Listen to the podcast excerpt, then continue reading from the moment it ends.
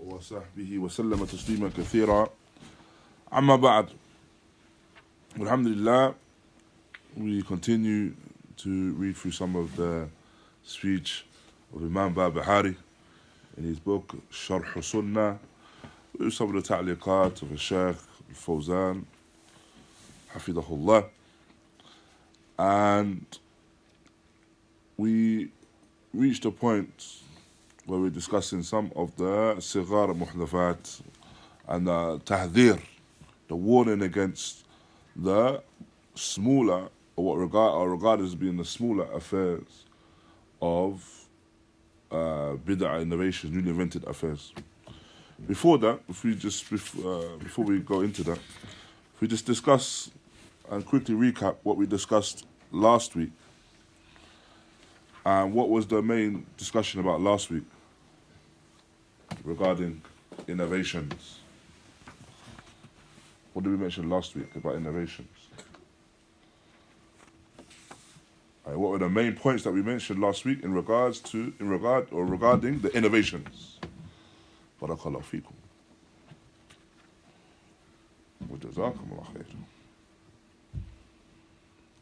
If someone was to leave a bid'ah, they do not leave a bid'ah except what?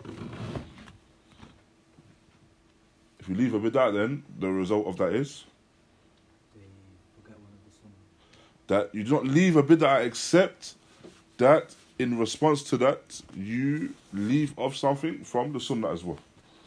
Now, or you do not embark upon a bid'ah rather. If a person takes on an innovation, then this results in them leaving off something from the sunnah. Why? Because it's not possible for the sunnah and bid'ah to coexist with one another. Naam, it's not it's not possible for the bid'ah and sunnah to coexist with one another. Sheikh bin Baz, rahimahullah, he mentions as well in relation to the affair of da'wah, he mentions something that relates to this and how da'wah should be given. What does he mention when he when he says go into a people that are upon a particular way, my friends? Upon a particular, a particular innovation. How should you present the affair to them? The haq, how do you present it? How should you present it to them? Goes back to the text. Refer them to the text first and foremost, no doubt. Refer them to the text. You don't just say leave off what you're upon. You have to mention evidences. Now, what else? give them something similar to what they do from the sunnah. Exactly. Give them something to replace it with from from the sunnah. So they have an innovation. So they're upon a particular innovation. Now, it has to be clear that they should be well aware that what they're upon is something that is mukhalif to sunnah. Something that opposes the haqq. But also Ibn Baz, rahimahullah, he mentions that you replace it with something from the sunnah. We gave the example of the mawlid. I had a person, um, for example, you're discussing something, or you're discussing the mawlid with an individual. And the person says, I'll celebrate the, the, the, the birthday of the Prophet. Sallallahu Alaihi Wasallam. You present to him the reality that this is not from the sunnah of the Messenger of Allah. Sallallahu Alaihi Wasallam. That in all of his years that he was alive, alayhi salatu wasalam, he did not, he did not celebrate this. Nor are there any evidences that any of the companions after him celebrated it.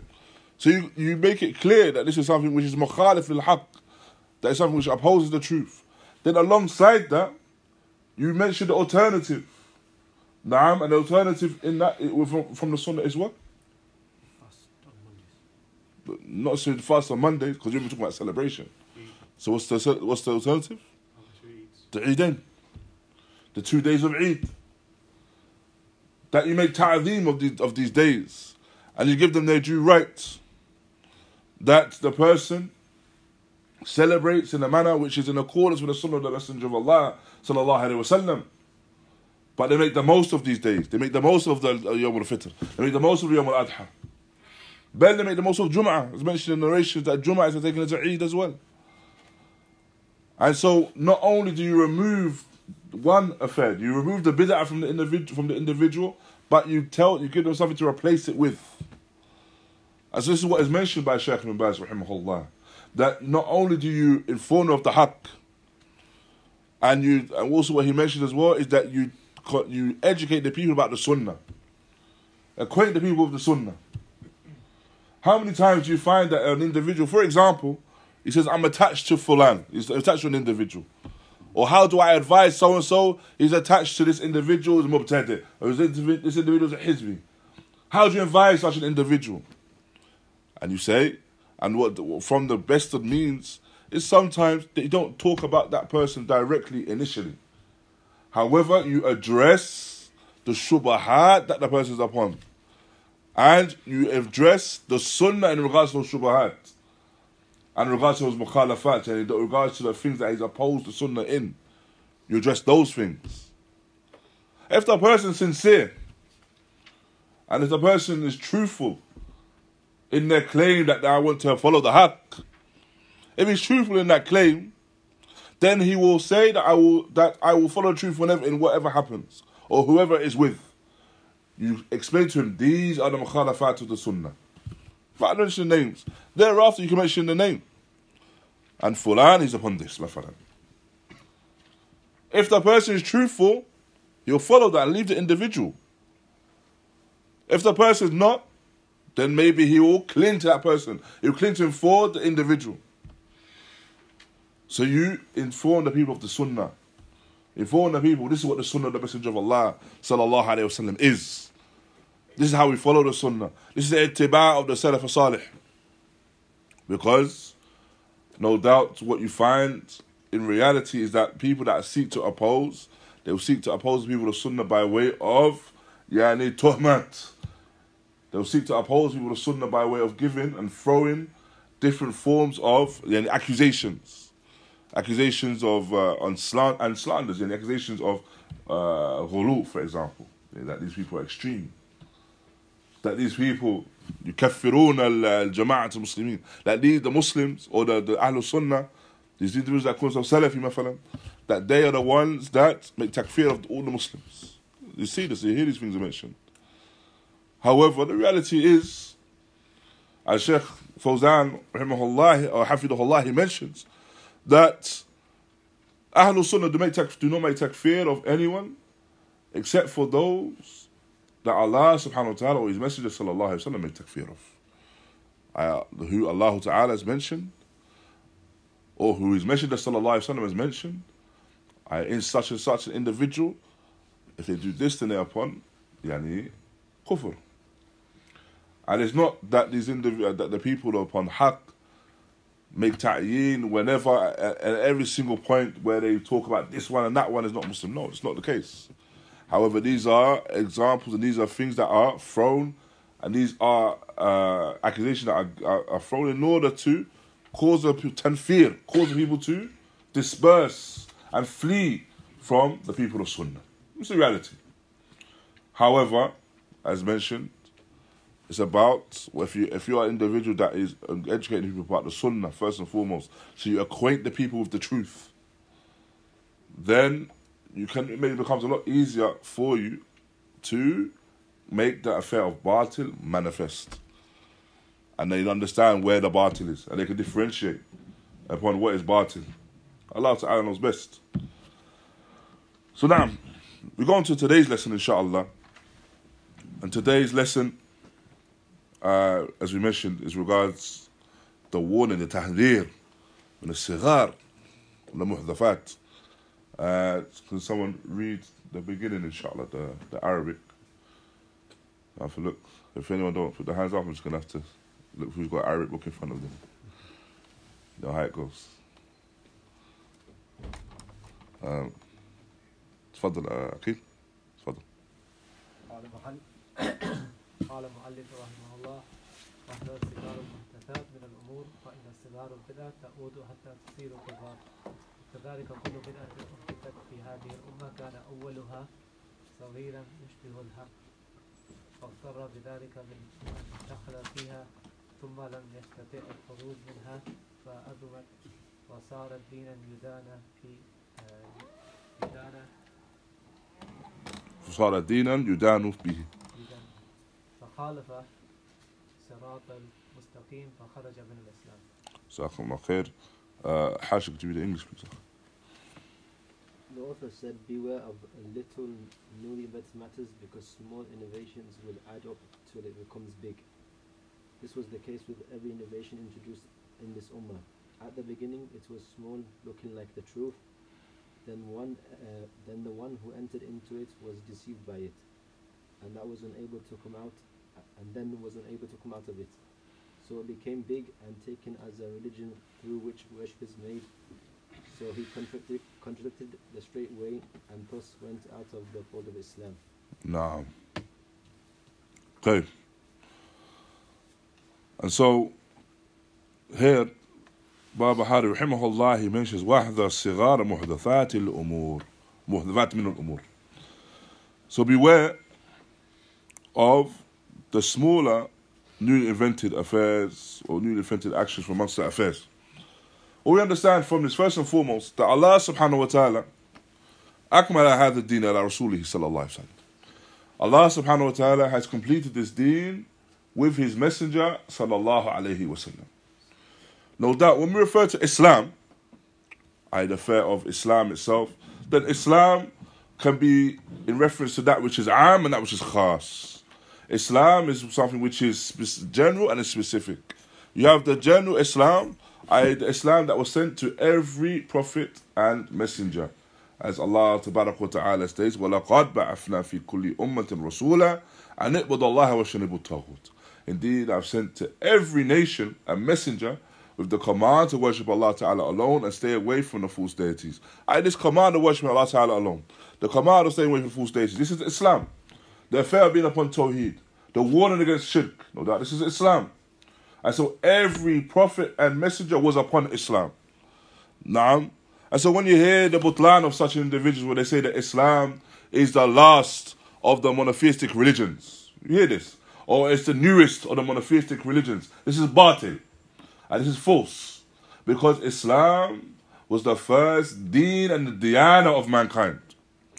Understand as well, barakallahu fikum, that everyone from amongst mankind, anyone, every single individual from the dururiyat, so from the things that are a must for an individual, is that he has some form of diyana. He has some form of religiousness. Now, even the individual that says, I'm not religious, I don't follow a religion. Now, he's such, he's such an individual, he still has a belief system.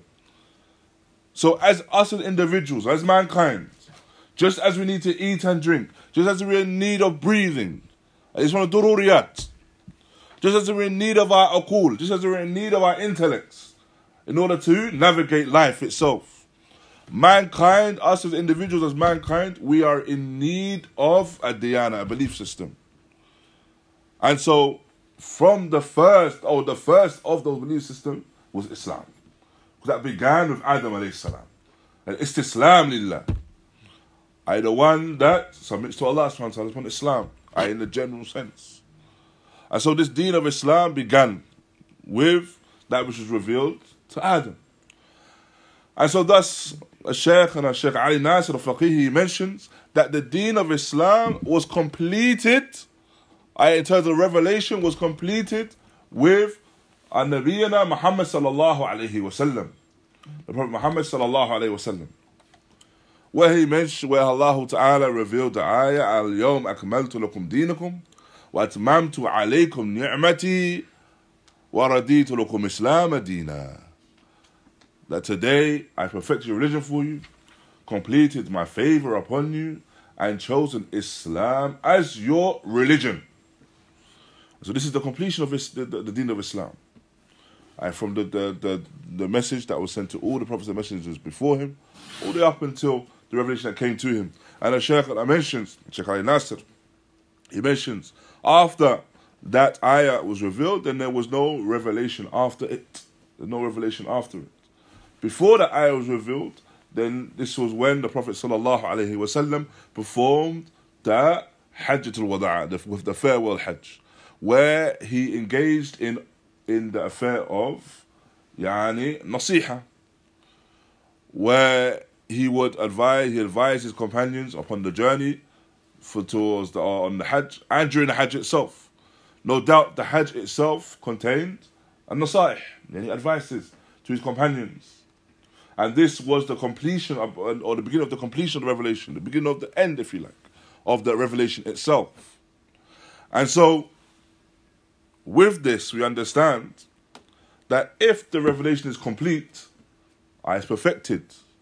There cannot be anything. There cannot be anything after perfection.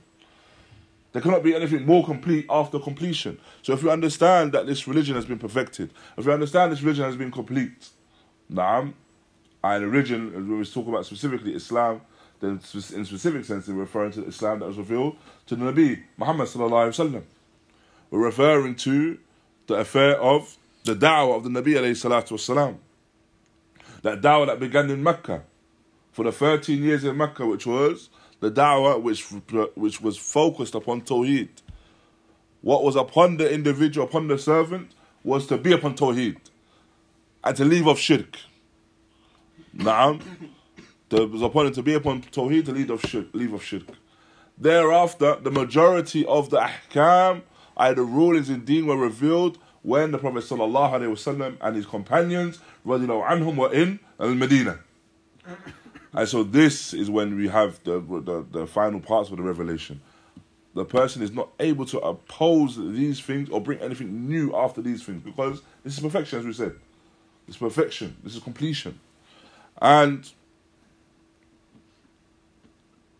the the point mentioned here by Barbahari, where he mentions that the person must be wary of the smaller affairs, the smaller newly invented affairs, Naam.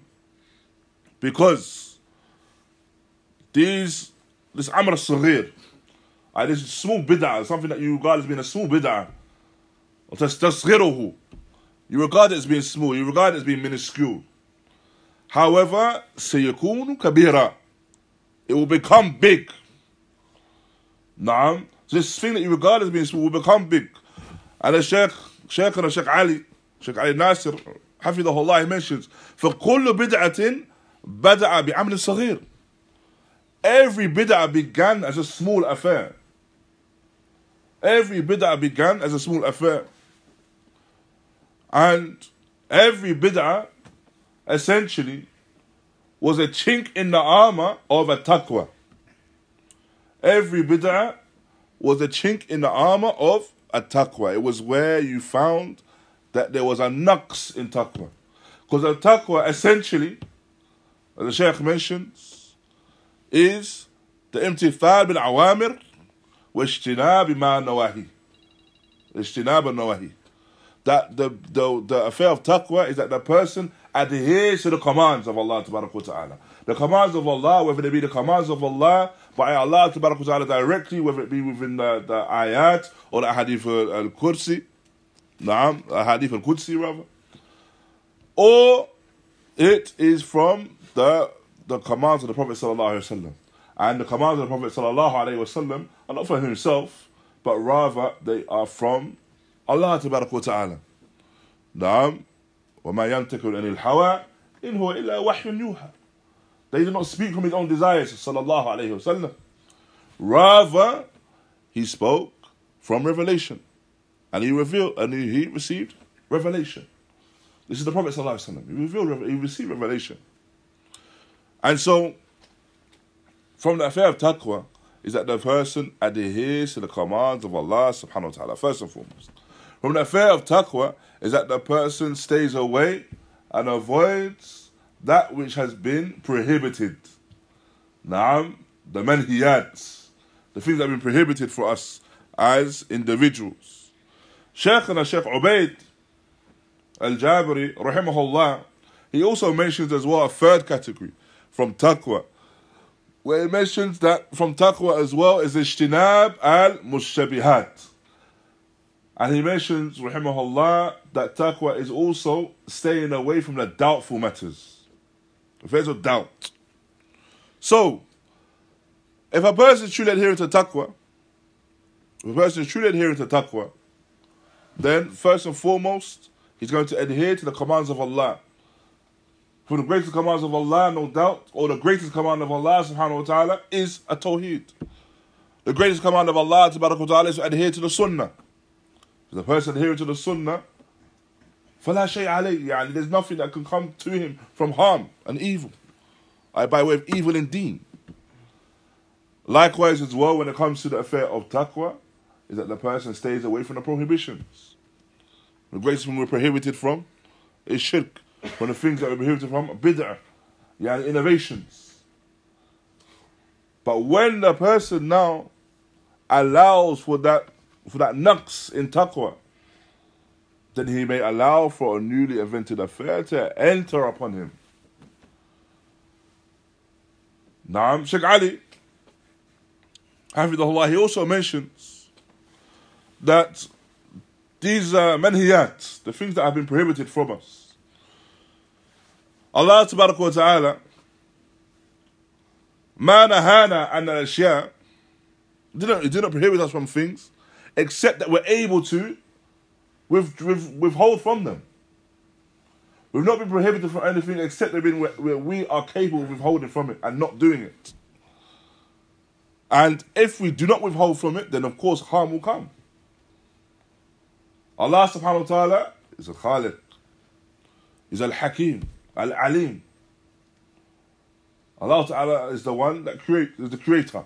Allah subhanahu wa ta'ala is the all wise. Allah ta'ala is all knowing. He knows the affair of the creation. So when He, Azza prohibits an affair for us, first and foremost, it's within our capability to leave it. It's within our capability to leave it. That's the first thing. Second thing is that it's been prohibited for us for our maslaha, for our benefit. So when we leave off something, we leave off something because it's beneficial for us to leave it. Or um, on the on the on the reverse, that we leave off something because it's harmful for us to do it. Now, and sometimes it takes Wallahu musta'an, it takes people to hear evidences from outside of the nusus for to accept that something's harmful. So they'll hear that of the tahrim, مثلا, the tahrim of the lahm al-khanzir. They hear the tahrim of the of the the the, the, the, the meat of pork and swine. And they will only really hold on to the belief that it's harmful when they see scientific papers about it, for example. Well, they'll see a scientific paper saying that if the person that eats this meat, this will bring up, this will cut off X amount of years of your life. Know, how many times you hear, I hear articles like this? That if you eat this, it's a carcinogenic. If you eat that, it's, it's something which is can, could cause cancer. Allah has informed us of what is harmful for us. Allah subhanahu wa ta'ala has informed us what is harmful by way of the nahi. As soon as he prohibits it from us, we know it's harmful. We know it's not, it's to our detriment We know that leaving it is for our maslaha, it's for our benefit. Wallahu a'lam.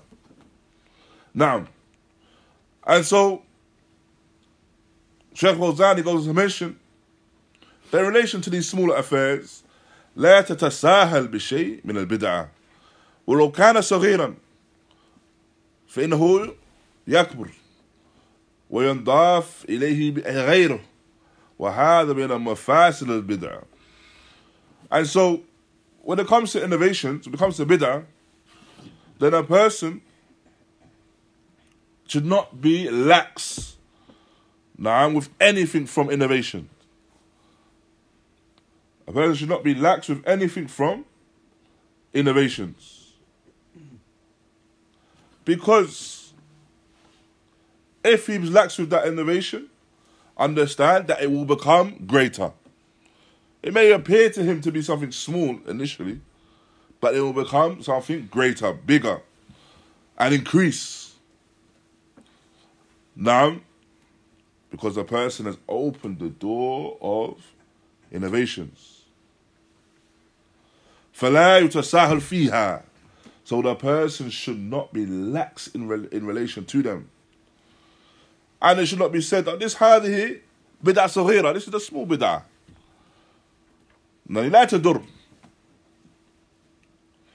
And you find that person may say, this bid'ah, this innovation is small. Shaitan may come to an individual in relation to innovation and cause the person to make makarana with other affairs of dalala. There will be other innovations or, or kufr even. So a person may say, this innovation is not as bad as that.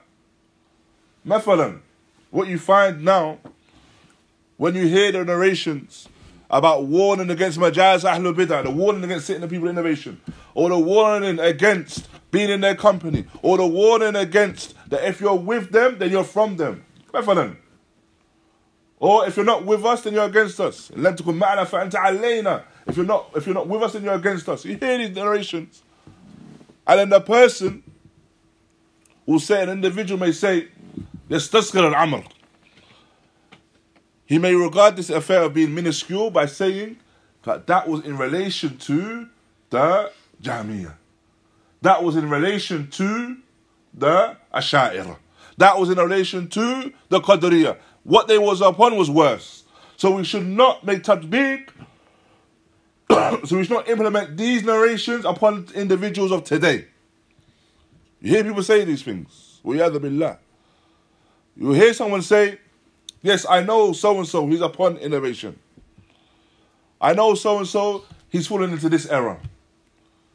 Yes, that qaida that that this person said, we know this qaida is not correct. But we cannot say that he's the same as so as these individuals here. No one's saying that. No one's saying that, for example, the errors of those individuals that are falling that are falling into errors today are the same as those that have fallen into errors before. But what we are saying is that the person has to remain ala hadar. The person has to remain upon that state of cautiousness. And as, as I said, the person may say that you cannot be, you cannot make hajr of such an individual. You can't boycott such a person just because he made a qaida. It's not that he like he denied, denied the attributes of Allah. It's not like he said that the Quran is the kalam of Allah. These people are worse. But this is this muqarana is, uh, is or this comparison is outside of its place. As us as individuals, when it comes to having that jealousy for our deen. And when it comes to having that caution, when it comes to innovation, we are cautious with every single innovation. Rather, as well, the when when you address the affair of innovations and when you look at innovations and where they maybe where they end up is one thing. However, where they start is that they have some form of comparison to the haqq. Now, there's some form of comparison to the haqq. Al-Sabili for example, for example, at-Tashayyu, in Shiism. Now, Shiism didn't begin with these individuals beating themselves to pieces on the 10th of Muharram. Let me begin with that now do you know where Tashayyu began or what it began with in his Shiism What? Where did it begin? What? Or what was the? How did it appear? Should we say? Didn't it begin as, like I said, didn't it begin with these individuals now that pray three times a day, deny parts of the Quran, beat themselves on a specific day of the year? Didn't begin with that. Where did it begin? Anyone know? Something to, something to do with the Khulafa Rashidin. Prefer preference of Ali over Uthman. Now, preference of Ali over Uthman. Mukhalafat to Jama'ah. So, it's opposed to Jama'ah. Now, but this was just this was an affair that was much smaller than what you see now. It began with that they had they preferred Ali over Uthman. So they had they held Abu Bakr to the to the station and the status that he was due. Likewise Umar anhu.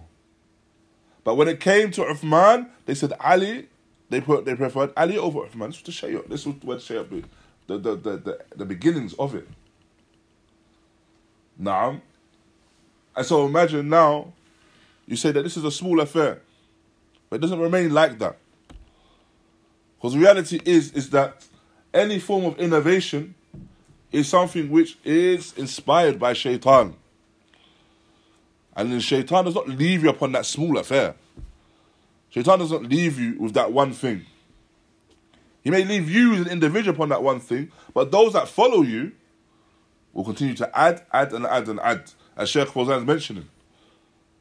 That he's mentioning that when it comes to innovations, you have an affair of yani, misguidance. But then what comes after is an idafa. So you have an addition to it. Then an idafa, then an addition to it. Now, and so the the reality of the, his innovation is that they resemble the haqq. A person may see about these individuals. What's wrong with these individuals? Why so harsh with these people? You he might hear someone say, "Lam, they believe about the same things that we believe about Abu Bakr. They believe the same things that we believe about Umar.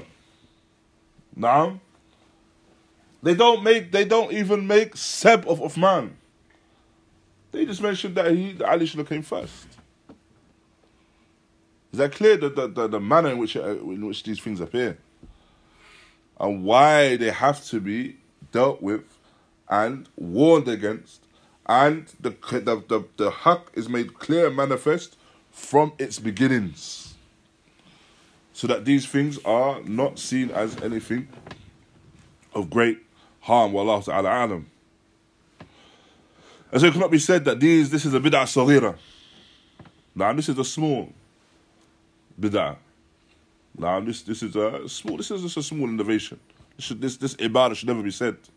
Rather the Sheikh mentioned bid'ah مثل الجمرة ولو كانت صغيرة. And so bid'ah is like the embers, the embers of a fire. Now even if it's small. فهي تكبر حتى تحرق البيت. And so the Sheikh, Sheikh Fawzan has given the similitude of the small ember of the flame, or the embers from the fire. Now, if you have the small embers of the fire, what is point to do with that is to put it out, extinguish it. Even though a person says, no, it's only small sparks. Nah, there's only small sparks, small embers. Leave it, it's not, it's not a fire, is it?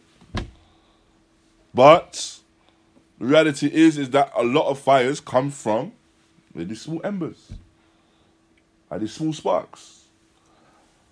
And it should not be viewed as something that doesn't harm. Rather, if you leave these small embers, now these embers, this, jam, this jamra, becomes the fire to al bayt. Yani the, the, it becomes the fire which it causes the house to be engulfed in flames. And the fire begins in the, in the whole house أو متجر أو بلد كله or whether it was a, in person's place of business could cause a fire in the whole person's place of business or the whole land نعم and thus he mentions the bait ومعظم النار من مستغ- مستصغر الشرر and the majority of the fire comes from regarding or regarding as the or it being minuscule, the sparks. Regarding the sparks to be minuscule things. Majority of fires come from regarding the sparks as being minuscule, being small sparks. Now, how many times a person will say, "Just leave, just leave. It's not important." Now, so it's important when it comes to innovations and mukhalafat al-haq, you know, someone opposing the haqq that it's not you look at it in, independently and you address it independently. And this is mukhalafa, so we address it as a mukhalafa, something which is uh, in the opposition. We don't address it in the context of greater things or things that are worse, because those things that are worse rather came from those smaller things as well. So rather you, you deal with it as they come. Wallahu ta'ala a'lam. نعم فلا يتهاون بها بل يسد الباب البدع نهائيا وقد قال رسول الله صلى الله عليه وسلم إياك ومحدثات الأمور and so the person is not lax when it comes to these innovations now rather he closes the door upon the innovations in its totality as the messenger of Allah sallallahu alaihi wasallam mentioned and beware of the newly invented affairs إياكم تحذير محدثات البدع مطلقا سواء كانت محدثات صغيرة أو محدثات كبيرة. لم يستثني رسول الله صلى الله عليه وسلم شيئا من البدع. فالنهي نعم فنهيه عام في جميع البدع. And so the Prophet صلى الله عليه وسلم when he said وإياكم ومحدثات الأمور. Now إياكم ومحدثات الأمور. يعني beware of the newly invented affairs. This إياكم this warning this تحذير من محدثات البدع مطلقا نعم it was a warning against the innovations in its totality. نعم whether they were muhdathat, whether they were newly invented affairs which were small, or whether newly invented affairs which were bigger. The Messenger of Allah وسلم, did not mention any form of exception Na'am, when it came to these innovations. So his prohibition was one which was um, one which was general. And likewise, kada his statement sallallahu alaihi wasallam was shar'u umur muhdufatuha. And the most evil of the affairs are the newly invented affairs. the most evil of the affairs are newly invented ones. He did not mention al-istithna, يعني شر أمور محدثاتها يعني إلا صغيرة يعني.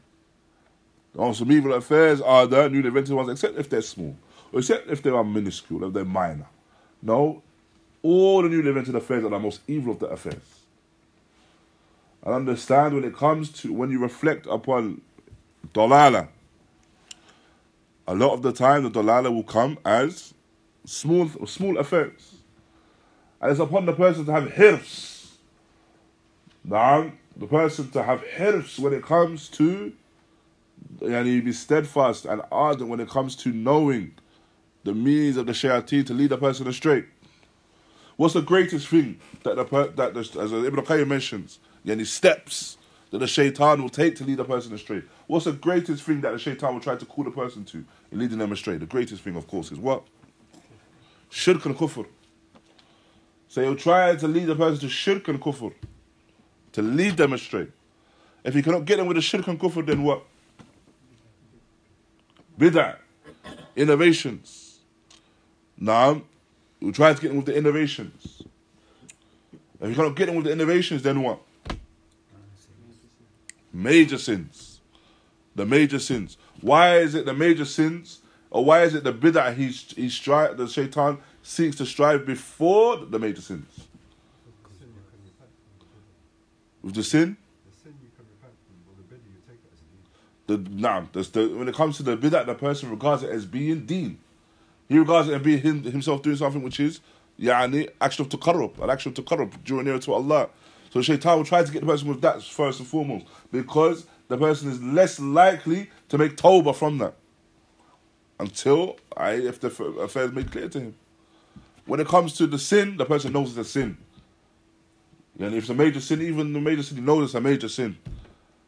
So if the person is granted tawfiq by Allah subhanahu wa ta'ala, then he will repent from that.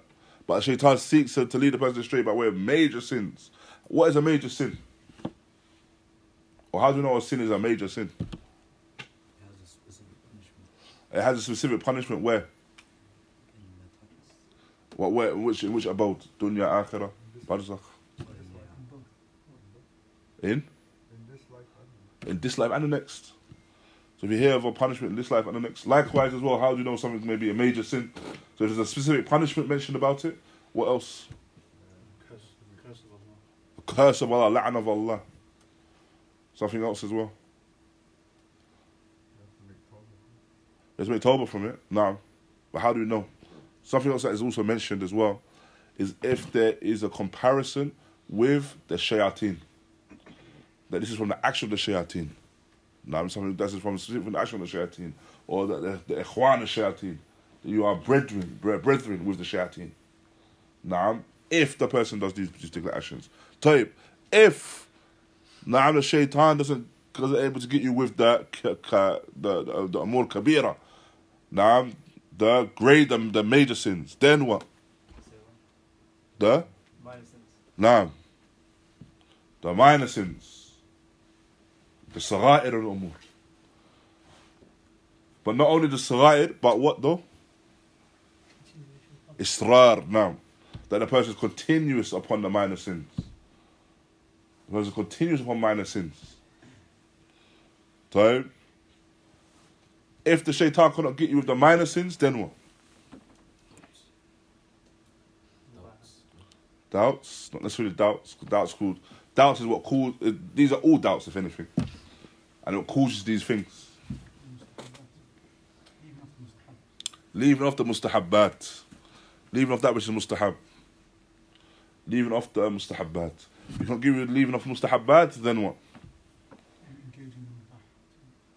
Engaging in, engaging in the mubah too much. Now I'm overly indulging in the mubah. Why? Why is this? If it's mubah, why is this from the shaitan? Because he wants to occupy you with stuff that doesn't get you any reward. Nah, because occupying you with that, that does not increase you in iman, increase you into taqarrub. So occupies you with that, which is is it, it may sound it may be enjoyable, and you're not going to you're not going to be sinful for it, but it's occupying you with that, which is not beneficial for your akhirah. Now, and if he cannot get you with that, then what? Finally, Lesser of the good deeds. the lesser of the good deeds. Now, so they're good deeds, they're both good deeds. However, there's one action which is better than the other. The shaitan will want you to do that one which has less benefit than the other. Now, the shaitan may want you to do that, that action which has less benefit than the other. This is an example.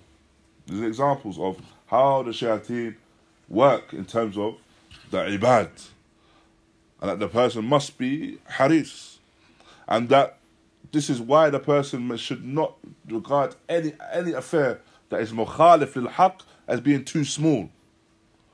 Now, how many times do you hear this? They're mentioning someone saying in a mas'ala that is it haram? Now, is it haram for me to do this? So you say, ah, you know, leave that. Don't do that. It's not befitting. Someone says, is it haram? The reality is, some of our mashayikh used to mention that the companions, they would ask, what actions can I do? Like, what actions from the mustahabbat can I, what more actions can I do of ibadah? Now, well, then, asaf, as time goes on, the people start to ask, what can I get out of? I, do I have to do that? Am I sinful if I leave it? But the the issue should be what is the the the, the fadl, Where's the fadl in what I do? Where is the most beneficial action for me to do? This is where the person really benefits.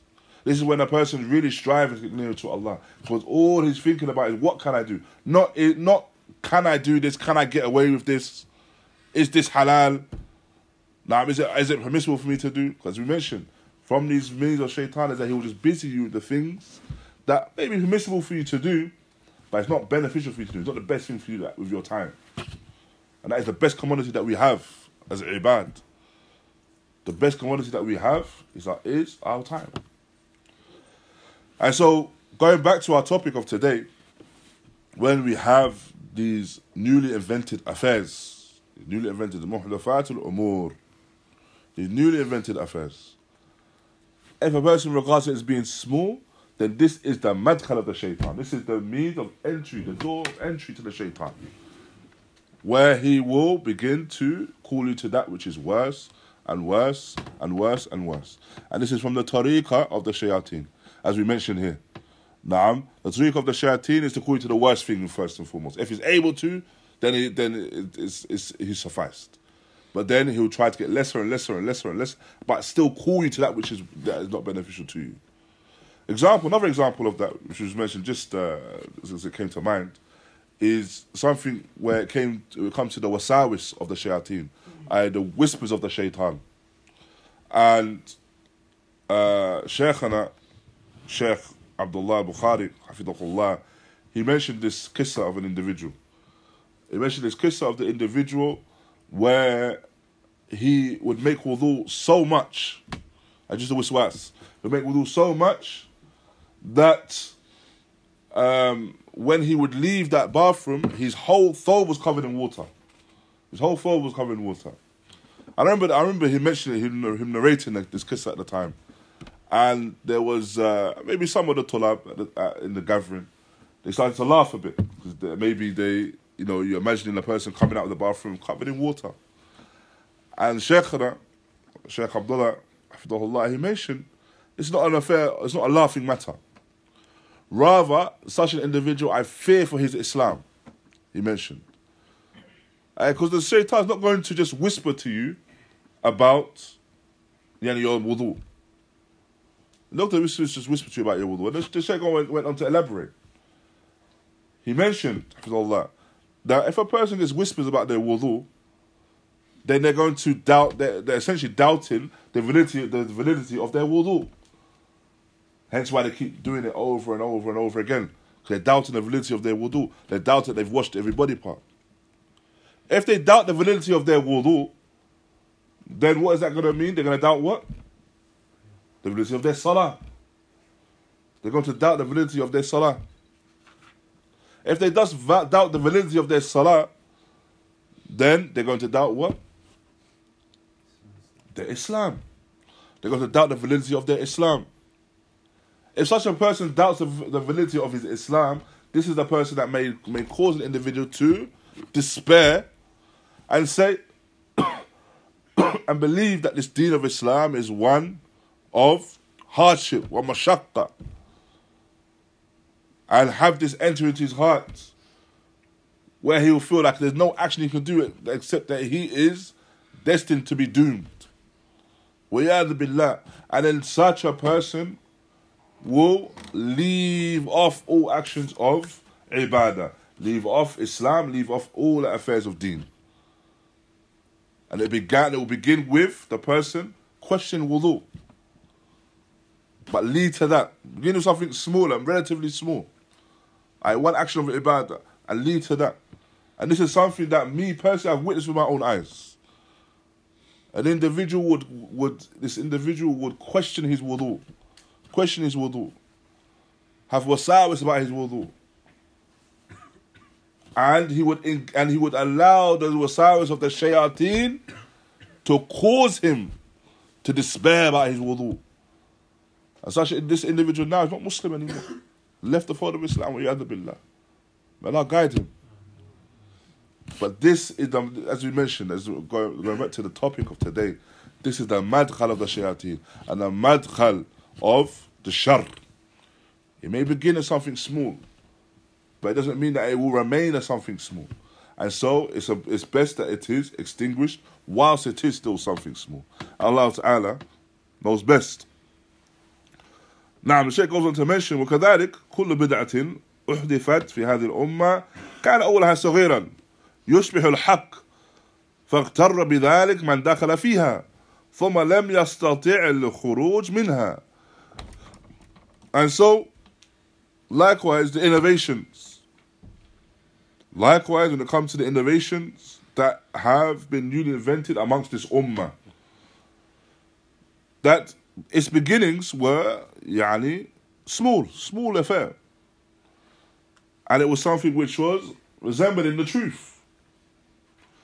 Thus, it caused the people to be deceived by it. So those that entered into that that bidah, I took on that innovation, they were deceived by it, and they were not able to leave it there thereafter. Well, they were deceived, and they regarded that as being truth. And this is why we refer to these things as shubuhat. And it's because it's shabihun, it's resemblance of the haq.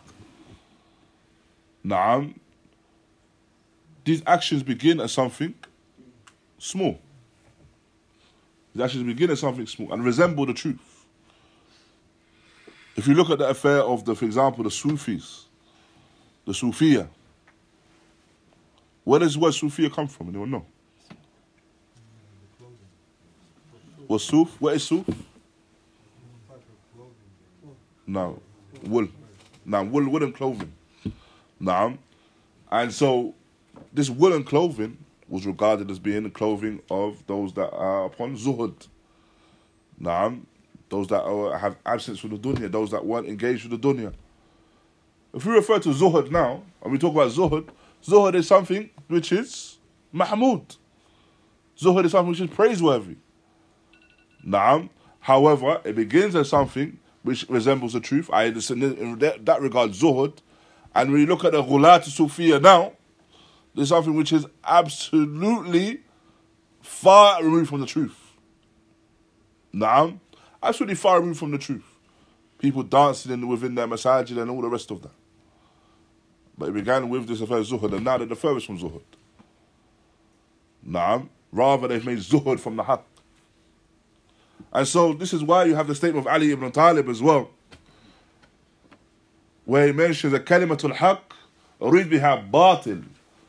كلمة الحق أريد بها باطل نعم that the kalimatul haq is a statement of truth however it is intended for batil a person may make a statement of truth however its intent is falsehood and so that's how as well you find that innovations enter upon the people why because with that kalima they don't intend for the people to be upon haqq.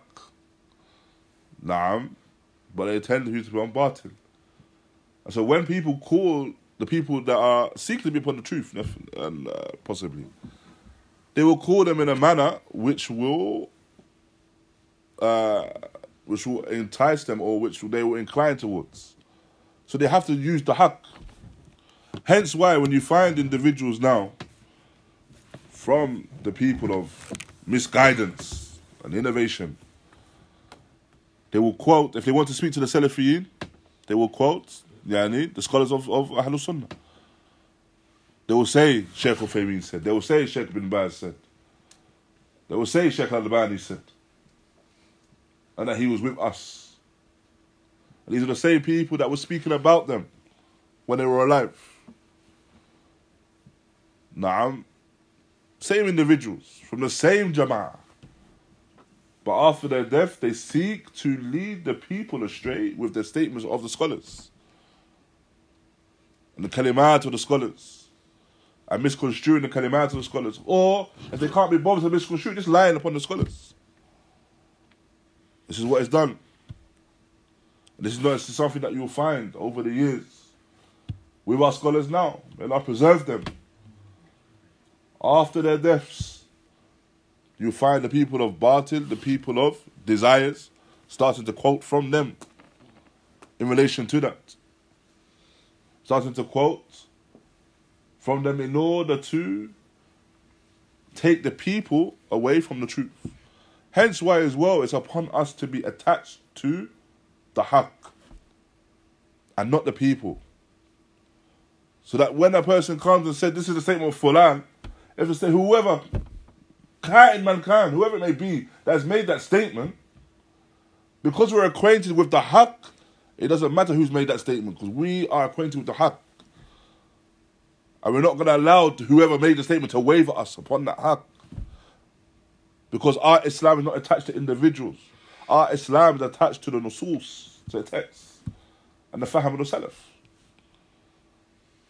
And so when a person does seek to entice or flatter with the words of the scholars and those those that we respect and those that we love for their for their istiqamah. When they seek to entice us with that, then it's la yataharaka sakin, as they say. There's no movement from us. When Allah tafit ilayhim, we do not we do not pay them any attention. Why? Because we know this is mukhalaf al haq. Whether or not our sheikh, our scholar said it or not, is, is neither here nor there. Rather, it's, the, it's opposing the truth, so we leave it. Now, and so,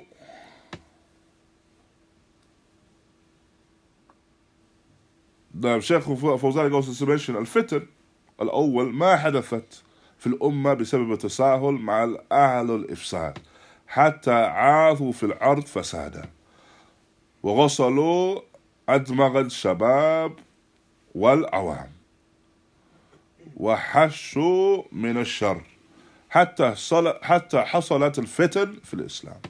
And so when the, the, the, the trials and tribulations began in Islam, they began by way of a tasahul. A tasahul. Now that the people were lax when it came to the ahlul ifsad, and the people of corruption. Now, and if you have to sahel with the people of corruption, if you are lax with the people of corruption and you're negligent with the people of corruption, then it's going to co- allow them to continue to spread their corruption. It's continue to spread their corruption. And this affair of refuting the batil, clarifying the truth, no, that has been deen. Wa nahy al-munkar, asl min usul al-deen. I- We have to clarify the truth. If the truth has come to us, we have to clarify that truth. Because the reality is, is that again, as we said, it's from deen. So, if we remain silent, what that allows for is that the person begins to spread that further and further and further. Are we meant to be to sit back and just be an audience, be spectators as we see the person spreading batil amongst the people? As we said last week,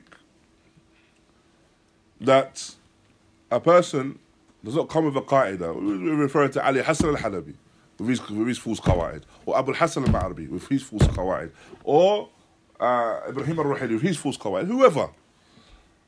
A person does not come with false qawaid except that they want that to be implemented after them to what they want those qawaid to be implemented after them, principles to be implemented after them.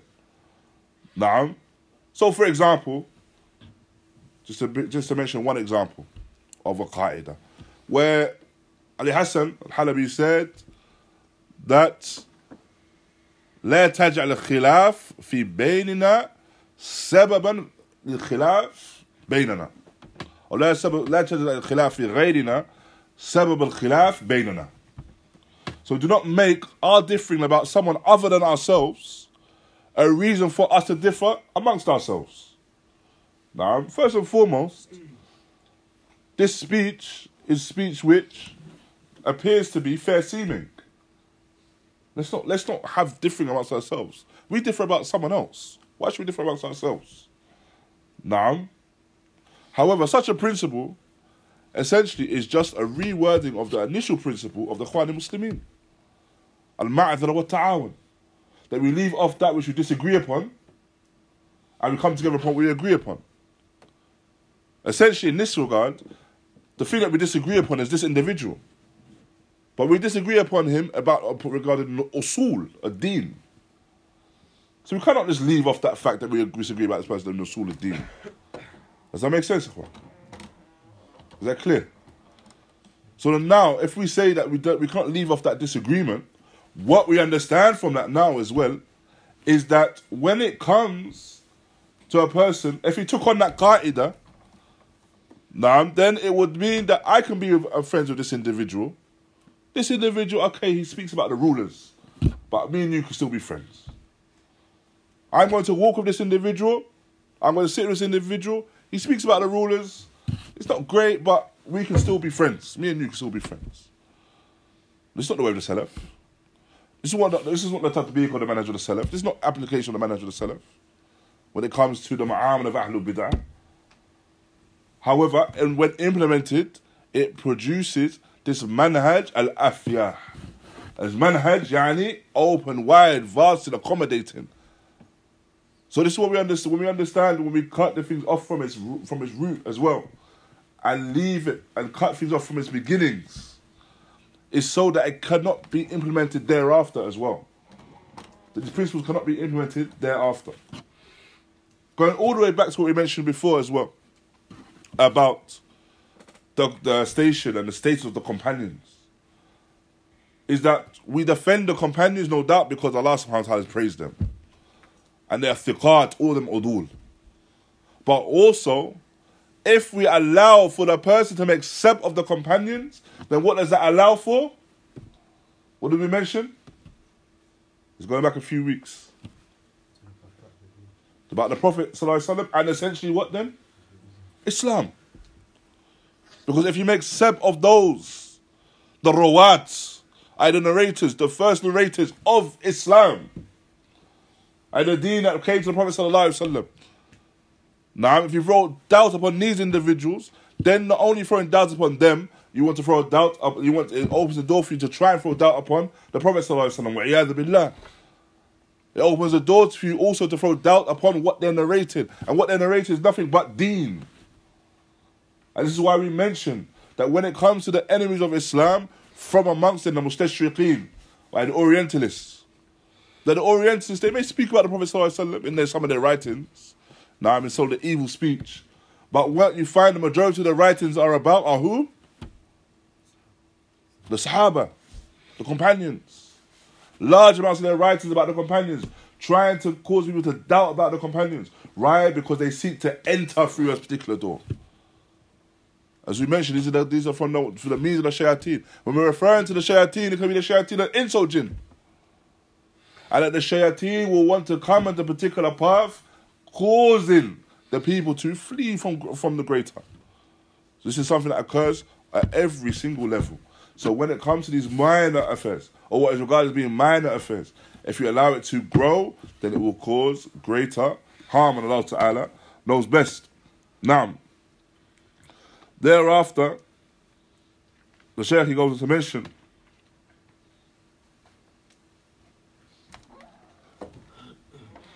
that when it comes to bid'ah, a person cannot be free of bid'ah except by way of having ilm al-nafi. Except by way of ilm al-nafi, beneficial knowledge. Ilm al-nafi, as Ibn Rajab, Ibn Rajab mentions, rahimahullah, ilm al-nafi is knowledge which is acted upon. It's not just knowledge which is which is gathered. Knowledge which is acted upon. أما الذي ليس عنده علم فهذا ينجرف مع البدعة ويظنها طيبة لأنه لا يدري عن البدعة As for the one that does not have knowledge, then he will be taken by innovations. Now, he'll be taken by way of those innovations.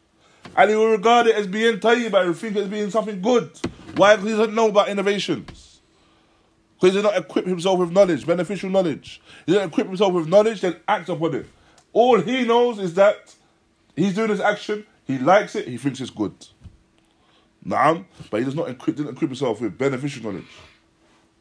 Hence, why it's important the person adheres to the command of the Messenger of Allah sallallahu alayhi wa sallam, where he mentions فَعَلَيْكُمْ بِسُنَّتِي وَسُنَّةِ خُلَفَاءِ الرَّاشِدِينَ الْمَهْدِيِّينَ So upon you is my sunnah and the sunnah of the rightly guided khulafa يعني thereafter هذا هو الذي يأسم من البدع this is the individual that will be free from innovation and protect himself from innovation. وهذا يحتاج للعلم. So must that a person has knowledge وتفقه في الدين and he has understanding of the deen of Allah. ولهذا لما كان السلف أفقه الأمة كانوا أشد الحذر من البدع. And so due to that you find that the Salaf who had the greatest understanding any of deen from amongst the ummah, this ummah. We understand this, we know this. The best understanding, those, those who understood the, the deen the best, were the Salaf. That's why we say we're Salafi, we want to follow them in their understanding. So when they had that, with the fact that they had the greater understanding, we, we look upon that and we see that they were the individuals that were the most stern when it came to warning against its innovations warning against innovations and warning against his people. Now, and so this was due to the fact that they are aware that this, this, these innovations would draw the people, drag the people into fitan, drag the people into any trials and tribulations. If the people became busied with these innovations. Now, and so these innovations and these newly invented affairs, they occur when it comes to the greater of them or the smaller of them. And so when it came to these Salaf, then they were well aware of the innovations. They were they were from the Quruna Mufaddala. These were the generations I, the, these, the, the preferred and the, the best of the generations. ولا يسمحون بشيء منها يعني they did not, they did not accept anything and allow for anything of innovation and we know this and their status due to the fact that he sallallahu alaihi wasallam the messenger of Allah sallallahu alaihi wasallam he mentions خيركم قرني ثم الذين يلونهم ثم الذين يلونهم the best of you are my generation, then those that follow them and those that follow them. لأنهم ما كانوا يتساهلون مع البدع. They did not used to be يعني متساهلين. Not used to be in individuals that were lax when it comes when it came to يعني innovations. Rather, they were in the, they were people that were qawi, strong upon the truth, busied upon the truth, from these generations, the best of generations. And they had, yani, they would strive against innovations and strive against yani, all forms of, of evil. Now, and so you find that there's fitan that will occur amongst the Muslims. However, Allah subhanahu wa ta'ala has preserved this deen. Allah subhanahu wa ta'ala, with His Fadl, has preserved His deen by way of the one that adheres to the way of the Salaf of this Ummah.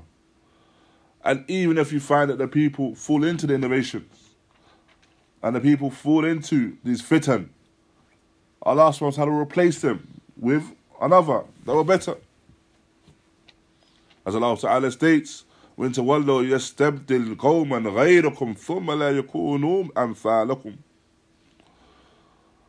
uh, if you and if they نعم and if they were to turn away as the people نعم as the people were to turn away أي from the haq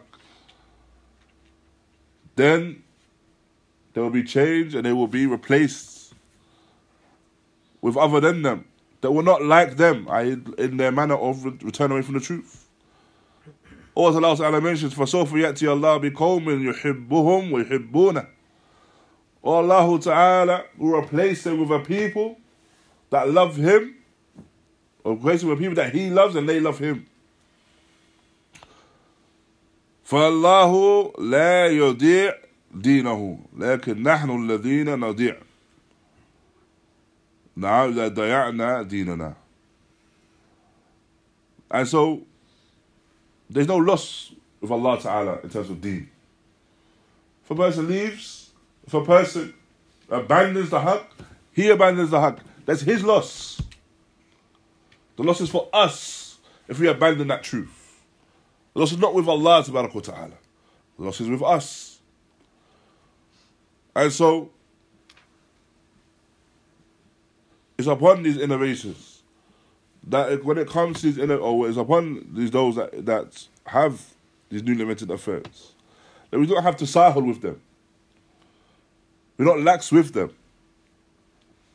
We don't have to samuh. I have to samuh when we say, okay, you do this innovation, but make sure you don't do that one. Okay, you're gonna prophet celebrate for his birthday, just make sure you don't dance. Make sure you don't listen to play music on the day. Let's, it's all مخالفات so we treat it as مخالفات we treat it as opposition to the haqq. Now thereafter uh, Barbahari mentions فعظمت وصارت دينا يدان بها and so it becomes greater and it becomes deen for these individuals. That they seek to take this as a deen as a way of practice. And if a person is left upon these innovations تصير هي الدين يعني فيما بعد it becomes deen thereafter if you contemplate the practice of many individuals regardless of who they who they are where they're from but a person does an, an action that opposes the haqq that person may regard that action as being something good he sees that as being deen. He sees that action as being an action of deen. And that action began from somewhere, though.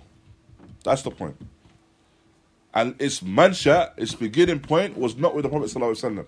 That's the important point as well. It's not with the Prophet. ﷺ. Because if it's with the Prophet, والسلام, it's sunnah. فَنَأْخُذُ بِهِ We take the action ourselves and we act upon it. But its mansha, its beginning point was after the Prophet. sallallahu alaihi wasallam. You find these actions, any action. Maybe it be the action that you find with the janaiz, or the action that people do when they move into new homes. Naam, or the actions that people do when they celebrate particular celebrations. Or the actions that people do when they they they pray they pray some particular prayers that don't exist. All of these things they they, they began from somewhere. But when it begins, now, over generations, people lose their way. People people engage in knowledge less, and so this now becomes something of deen. This now becomes an action of deen. And with that as well, as we mentioned, once a person engages with an innovation, that will cause an action of sunnah to be removed from them as well. So they regard this thing of being deen, but that which is khair, wa ahsan lahum, that which was better for them to do and from action of sunnah, they leave that. Because they're busy with the bid'ah. So they've left that off. Now,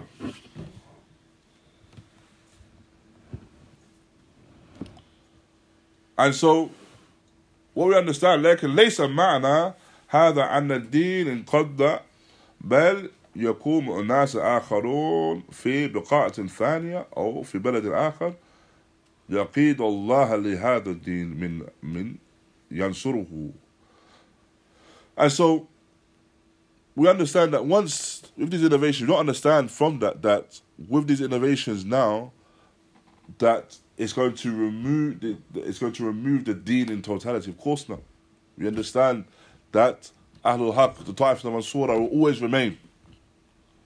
And we know that affairs of deen that we will find them that will be agended at the head of every century. So know that the, the affair of deen will always be there. However, it may be a case that innovations overcome a certain people or a certain location. And then it's a must that the deen is supported and, and the deen and victory for the deen comes about in another location where they seek to call the people to the truth. Allah Ta'ala knows best. And so,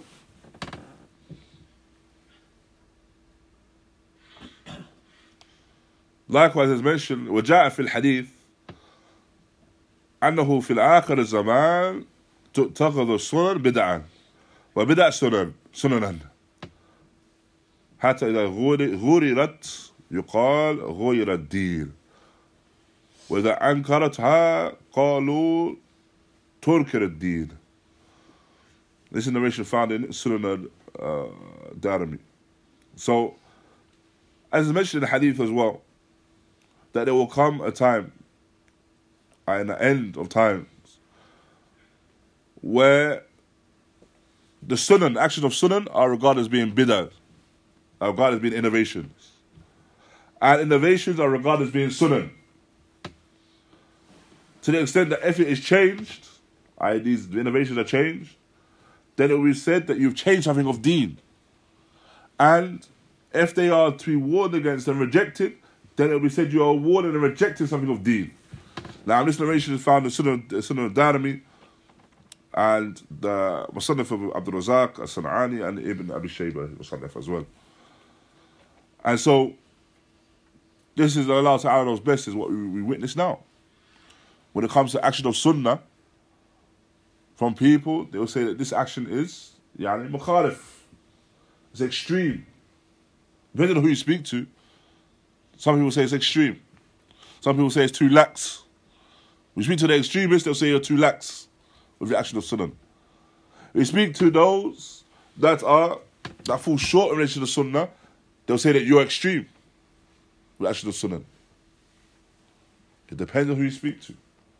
However, it's become a time where the truth has become bartered amongst the people, and the barter become the truth.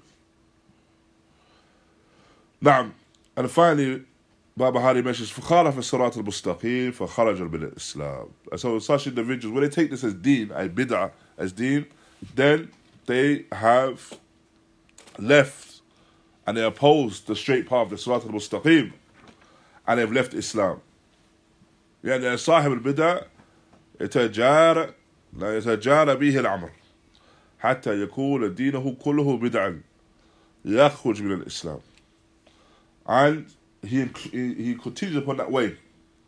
So the person of innovation, the person that has fallen into innovation, he continues upon that way until everything he does is innovation. Or everything he does is based upon innovation. And to the extent that he leaves with Islam. Because now, when we refer to bid'ah, it's not just small actions that we refer to, of course not. When we're talking about bid'ah innovations, then we are referring to not just the small actions, but bid'ah mukaffara as well. Innovations, which are mukaffara, innovations which lead or upon, or the person is upon kufr by way of those innovations. So this began here. Something small. And led to this, and led to this, and led to this, and led to this, and led to this, until the person was upon something greater. And that thing that they're upon is kufr. Now, going back to the example we mentioned, the example of tashayyu the example of Shiism, where it began with just giving precedence to Uthman over Ali. Precedence to Ali over Uthman, rather. It's giving precedence to Ali over Uthman.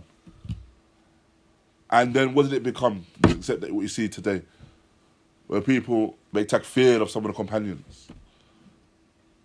And make shatam and make sab of the companions, speak ill of the companions. No, that didn't begin there. It began with something much smaller. Until the basis, the asl of what they were upon was innovation. And so thus it was kufr. And the person leads us follow Islam by way of that. Now, to the extent that nothing remains from his deen from the sunnah. So nothing from the sunnah remain, uh, nothing from his deen remain from the sunnah. You cannot recognize anything in his practice which is from the sunnah or the messenger of Allah sallallahu alaihi wasallam. Inshallah, we'll conclude with that point there. Barakallahu fikum ikhwa. Wa jazakum Allahu khaira. Wa sallallahu wa barak ala nabiyyina Muhammad wa ala